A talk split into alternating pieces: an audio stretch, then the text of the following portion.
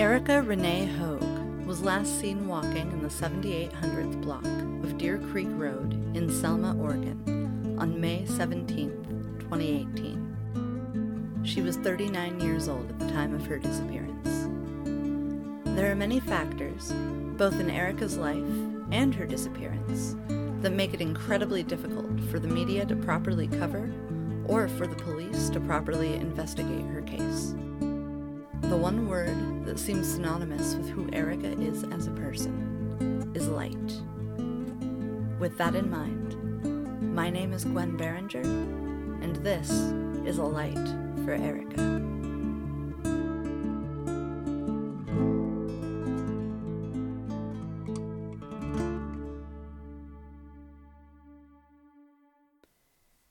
The first time that I heard about Erica Hogue, it was November of 2018. I was scrolling through Facebook on my break at work, like usual, and saw a missing persons poster that a friend had shared. Now, the first thing that jumped out at me is that she'd gone missing from my community. And the second thing was that six months had passed since her disappearance. I'd heard literally nothing about this 39 year old mother of two just vanishing into thin air, and that really irritated me. Selma, Oregon, where Erica was last seen, is a small part of a region called the Illinois Valley. It's a very rural area with a few vineyards and a lot of pot farms. As in, the road that she was last seen on literally has a vineyard and pot farms on it. To my knowledge, Erica was a worker for one of those farms, perhaps for a few different ones.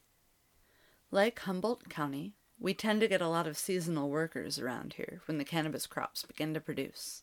A common term that's used would be trimmigrants, as in trimming migrants.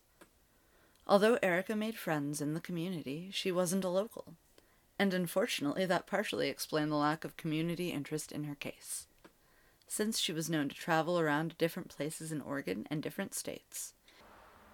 It was entirely reasonable for anybody that she'd met on her adventures to believe that she'd pop up eventually. For Erica's sister Rachel, it was a bit of a different story. Well, I, I've gotten that call before, and it, it's not unlike her to want her own space and just, you know, take off for a little bit, but I, I knew this time was different. I don't know. Something in my gut just told me something is wrong. I, I I immediately left work and started packing the car to leave to go and look for her. Any other time I would get that phone call, I would uh I would give it a day and if she didn't call me, I I wouldn't worry so much. But you know, within within a day or two, she would always call and she would say, you know, either come and get me or I'm okay and this is where I am.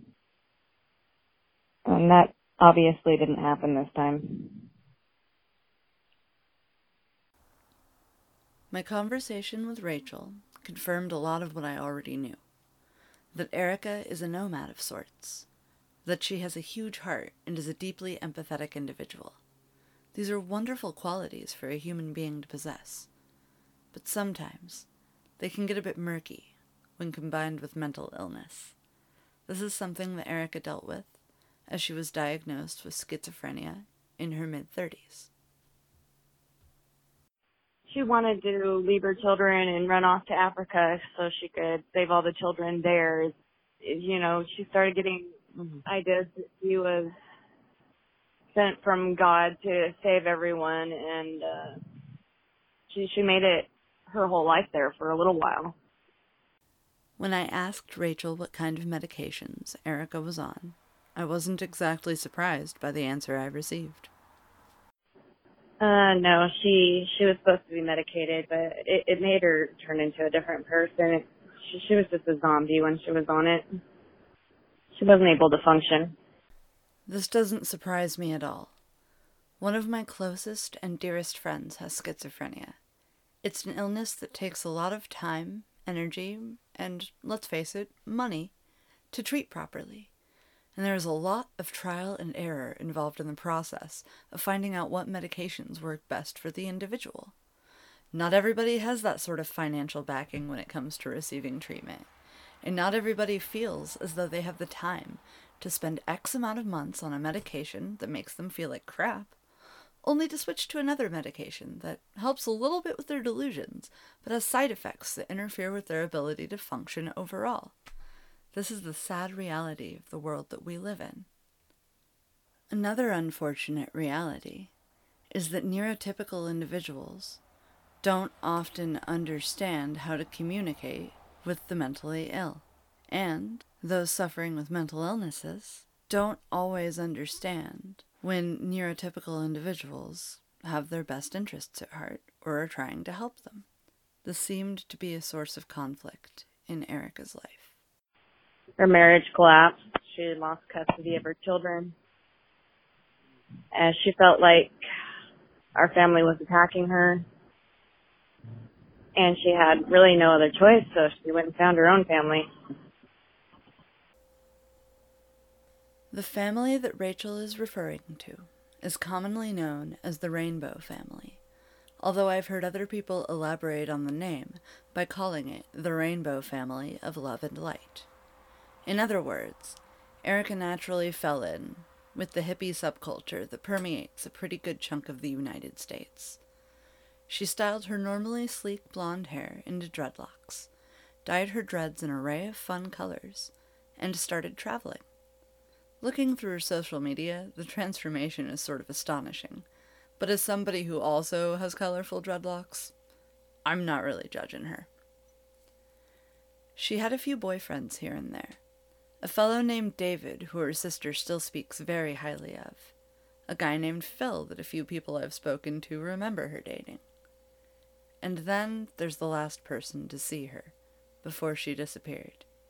His name is Larry Anthony Hopkins, and he goes by the nickname Hannibal. They weren't together for, you know, they were barely together for maybe just under two years when she disappeared. From what I could tell, they seemed somewhat happy at first. Um, of course, they, they would fight, and their fights were very passionate. I wasn't with them all the time because, you know, obviously they were out doing their traveling and doing their hippie thing. When I started looking into Hannibal for this podcast, I discovered that he'd been arrested for possession of methamphetamine, among other things. This was more than a little bit concerning. Meth is a horrible drug for neurotypical people to get into, and if Erica was dating somebody who was known to dabble in it, she could have theoretically been doing it as well. Here's what Rachel had to say about that. Yeah, she's been known to. Uh, that's one conversation I had with Anthony when they first got together. It's like, keep her away from it. It triggers her, it makes her worse. She needs to stay away from it. And he promised me that he would, but I have a suspicion that he did not. Sadly, meth addicts aren't well known for thinking about the effects that their actions have on other people, and a willing party to get high with is not often met with resistance. Either way, we don't know what drugs Erica and Hannibal were or were not on during the evening of her disappearance. You heard that right. Evening according to Anthony, because you know, obviously I was not there. Mm-hmm. He said that she was just in one of her manic states. She was getting ready for a doctor's appointment. Uh, she went over and took a bath. She was wandering around the property naked, which is not unlike her to do. She loves not having clothes on. Um, he was trying to calm her down. He said he threatened to call me or my parents to come get her if she didn't stop whatever she was doing. I'm I'm guessing she was just angry and wanting her space because that's what she does. And um he said he left her alone and he eventually went off to bed and just figured that she was next door bathing or whatever and the next morning when he got up, she was nowhere to be found. When you look at the things that we know so far, Erica's tendency to migrate, her schizophrenia, possible drug use, and the fact that she was allegedly wandering around a heavily wooded area at night, this combination of things doesn't exactly lend itself to the most positive of outcomes. Sadly, it's easy to see why her family held a memorial service for her earlier this year.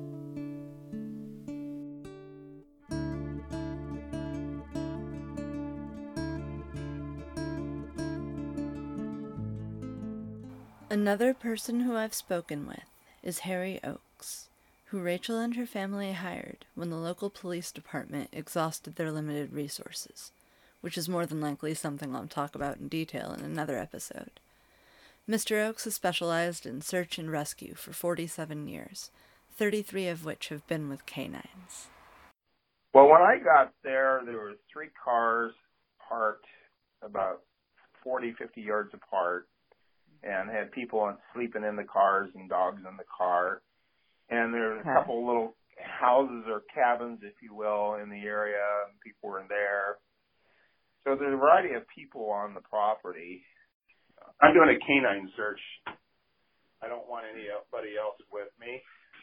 So I just said, okay, thanks, have a nice day, and I'll get back to you if I find anything. Now, I guess the next question would logically be Did he find anything? And the answer to that is his dogs picked up on Erica's scent, but they picked up on it going a few different places. And while Erica's scent trails tell us something, they don't exactly tell us a clear enough story for anyone to know where the heck she is. The first track I did ended up going towards Bend. The second one I, I did tracked her scent uh, through the back of the property and then into the woods about a mile, mile and a half onto the neighbor's property and then back to a group of mailboxes where it just stopped, which tells me that she caught her right out of there mm-hmm. and led off the property onto the main road and then we lost the scent trail was the window got rolled up. Naturally, I had some questions. Bend, Oregon is over 200 miles away from Selma. Why would Erica be heading out there specifically? Rachel received the report from Mr. Oakes regarding what his dogs had tracked, and was able to elaborate a little bit further on that. Well, from the report I got, his dogs said that she went out to the road and possibly got a ride towards the, mm-hmm. the Benton, Oregon area. He took his dogs out and that's, that's pretty much where they were taking him. They took him all the way to Bend which is where her children live. It's not, you know, it's a it's a stomping ground of hers. It's regular path that she takes on a regular basis. So, Bend is a place that Erica would definitely have reason to return to. It makes sense that her scent trail would point in that direction.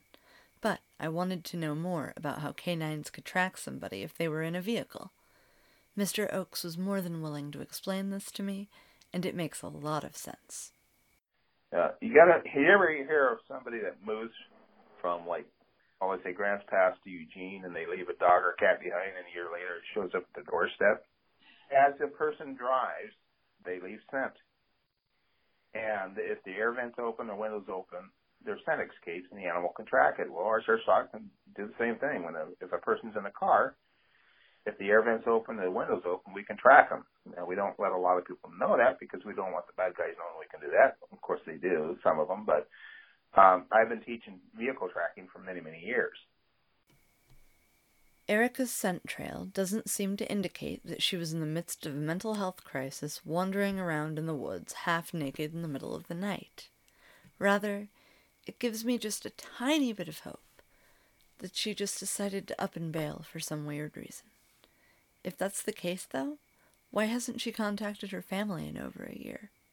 Why hasn't she contacted the sister who refers to her as everything?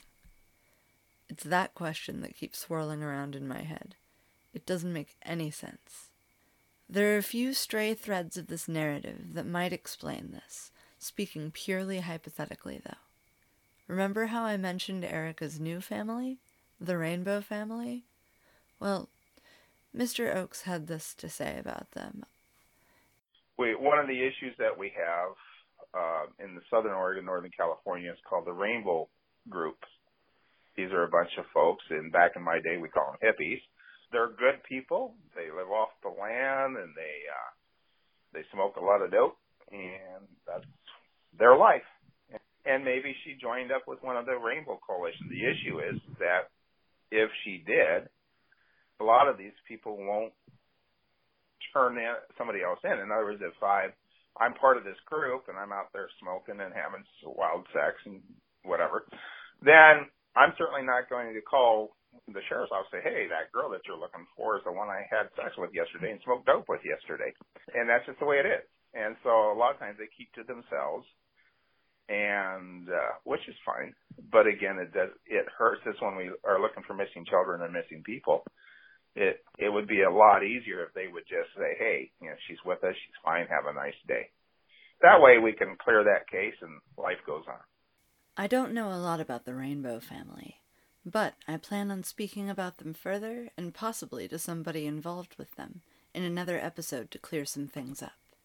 I do know that trust in law enforcement is practically non existent in a lot of circles, and that lack of trust could play a part in whether or not anybody who has possibly seen Erica comes forward. During my conversation with Mr. Oakes, I also stumbled upon a rather disturbing bit of information. It could be nothing, but I'm not entirely convinced one way or the other.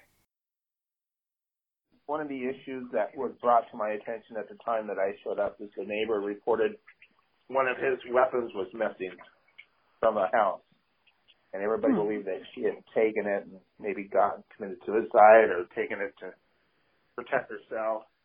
And I went by his property on purpose, but her scent trail never went over there. So either he was filing a false re- police report regarding his weapon missing, or something else was happening. Now, when I heard the words neighbor and gun, my mind immediately went to Josephine County's prominent cannabis industry, a cash crop that's been generating income for Selma and the surrounding area for more years than marijuana has been legalized. Was it possible that Erica had simply run into some trouble with the grower next door? But, like Mr. Oakes said, her scent never went onto the property. That being said, I'd like to know if the firearm was ever recovered, or returned to the owner, or even who the owner was, but I doubt I'll ever get those answers. I asked Mr. Oakes what he thought about the possibility of Erica in some sort of delusional state, wandering onto somebody's property or farm and getting killed for it. Well, let's say that she wandered onto somebody's farm while she was stoned, okay? Seriously doubt somebody's just going to waste her because she's on their property trying to protect their crop. Now, if she's out there you know, uh, wandering around, then we would have, you know, between us and the sheriff's office, somebody would have found something. Yet again, Mr. Oakes brings us a valid point. Somebody would have found something. And, I suppose, this is the perfect place to inform you that on April 20th, 2019, about 11 months after Erica's disappearance, somebody did indeed find something. Anthony located some personal items of Erica's in the woods near where she disappeared from. Coincidentally, this was also about three weeks after he'd been released from the local jail for that meth possession charge I mentioned earlier. Now, what were these personal items of Erica's, you may find yourself asking? Supposedly, Anthony found her, her bong and her um, lanyard that holds her lighter. And um, I can't remember. I can't recall everything that was found. But her bong in particular, she's had that thing for years and she doesn't leave it behind. It's just like a little homemade thing that she made out of Gatorade bottle. It, but she carries it around like a baby. Someone had it for years. And she would get picked up by the police wherever, I mean, she got it back if it was a, a state legal, you know, like area that she got arrested in she would end up getting the, the bong back. But she's she's had it forever. Ah. I want to say at least three years. It doesn't it doesn't She's running down the highway naked. She has her bong in her hand. Now, I've had my fair share of weed smoking instruments that I've cobbled together out of odds and ends. I know that they can, in fact, hold sentimental value. My next question obviously was Did the bong look like it had been sitting in the woods for almost a year? Um, yeah, it was, it looks like it's been out there for at least a year. It was covered in moss, had pretty growth on it, and, you know, obvious wear. It wasn't even a hundred yards off the property where she was living. Not even a hundred yards off of the property? And it was just being found almost a year after Erica had vanished? That blew my mind, and still deeply troubles me. Maybe it looked like a bit of trash since it was made out of a Gatorade bottle, but if that was the case, you'd think that somebody would have picked it up at some point. Shortly thereafter, the area was searched, but nothing more of Erica's was recovered, and she obviously wasn't found. A few months after finding Erica's bong, it seems that Anthony has relocated to another part of the United States. While this could be seen as suspicious, it could also just be seen as somebody who fell in with a bad crowd trying to distance themselves from their former life and heal. Honestly, there's no real way to tell at this point, but I'd definitely be willing to speak with Anthony and listen to what he has to say, since to my knowledge he hasn't given any sort of public statement regarding what happened on that night. So, that's really where we're at with all of this so far. Those are the facts. There's a bit of a timeline, and over a year later, we still have no answers as far as what happened to Erica or where she is. Towards the end of my conversation with Mr. Oakes, though, he did have an interesting story to tell me. Maybe two months ago, I was working a case out of Eugene, Oregon, and stopped at the rest stop down there. And there was a little flower child, as I will call them from my era, um, running around with her braided hair and, you know, and stoned out of her mind, um, begging for money. And I wish I would have had a picture of Erica because just going from memory, it, it was her. But I, of course, I didn't put two and two together until after I'd left and went, holy crap, that, that sure looked like her. But again, that could have been anybody that was the same height, same color of her hair, um, skin color, and uh, I just wish I had remembered that while I was talking to this young lady. I was letting my dogs out, and she wanted to go pet him. I said, "Sure, you can pet him." I had my search dogs with me, and uh, I said, "Where are you from?" And she she said, "Down Grants Pass, Medford area," which of course that's where you guys are. You know, not you know not real close to there, but not too far from there. Said that she was just up working the area, you know, trying to beg for some money to go on with her life. And uh, I didn't put two and two together till after I'd left and went, oh my God, that could be Erica. Hearing that story gave me a nice little hopeful feeling, but, like he said, that young woman could have been anyone who'd traveled up towards Eugene from this area.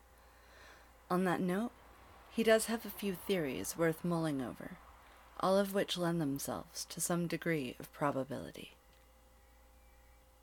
I've looked for missing persons many times before in grow operation areas, and there's either clues that they're there or there's clues that they're they've gone. Everything here indicates that she left.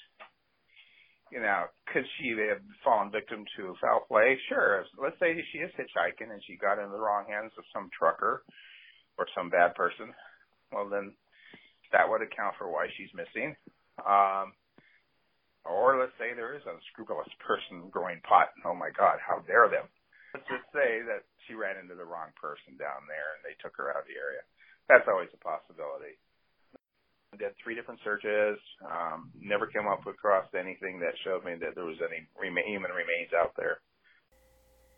On the other hand, Rachel has some reasons that are equally as valid as far as why she and the rest of her family believe that Erica is no longer alive. I really try not to speculate on what I wasn't there to witness. Um, I don't really want to point fingers at any particular person because I, I really just don't have any evidence to go in any direction towards anybody. Somebody has to know something. People don't just mm-hmm. vanish off the face of the earth. There's no way, even if she wanted to disappear, her her mental illness wouldn't allow it. I mean, in the, in the last five years, there hasn't been three or four months go by without me getting a phone call from a sheriff or from a hospital or from a friend that was concerned or her herself saying, "Hey, I I need you to come get me." If she is still alive, let's put that possibility out there. She's being held against her will. There's nothing in this mm-hmm. world that would have kept her from her kids. There's nothing in this world that would have kept her from me. I was always there. I picked her up thousands of times. It didn't matter what state she was in. And she knew that I would always be there for that. I would do it a million times over. I'm not out for revenge. I, I don't care if whoever is responsible gets even punished because I know that they'll get what's coming to them eventually. I just want to bring her home. Erica seems like a genuinely warm hearted, good person, and her disappearance is an absolute mystery. No family should have to go through not knowing where their loved one is. It's my hope that this podcast will eventually reach the right listener. Somebody who knows something and is willing to say something. If they would prefer to remain anonymous, then by all means I'll let them and turn whatever information they have into the appropriate authorities. The goal is to shine a light on Erica's case, one that is so bright that it cannot be ignored by the community and law enforcement officials, and eventually to bring her home to Rachel and the rest of her family. Somebody that maybe hung out with her for a while or maybe saw her in one of their adventures, uh, maybe they, can come forward and call whatever numbers they have posted on the posters and say, hey, yeah, she's okay. She's over here at such such location. Uh, and that's all it's going to take is just to help the family have some peace of mind.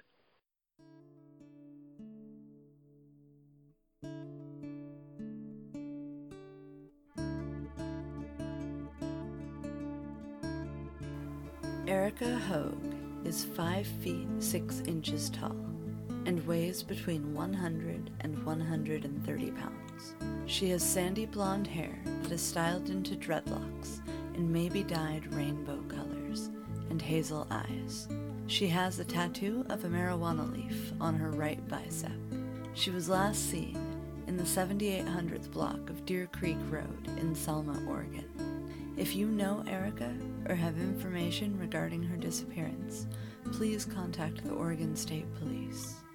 If you do not feel comfortable doing that, you can email me at alightforerica at gmail.com or call or text 541 450 9734.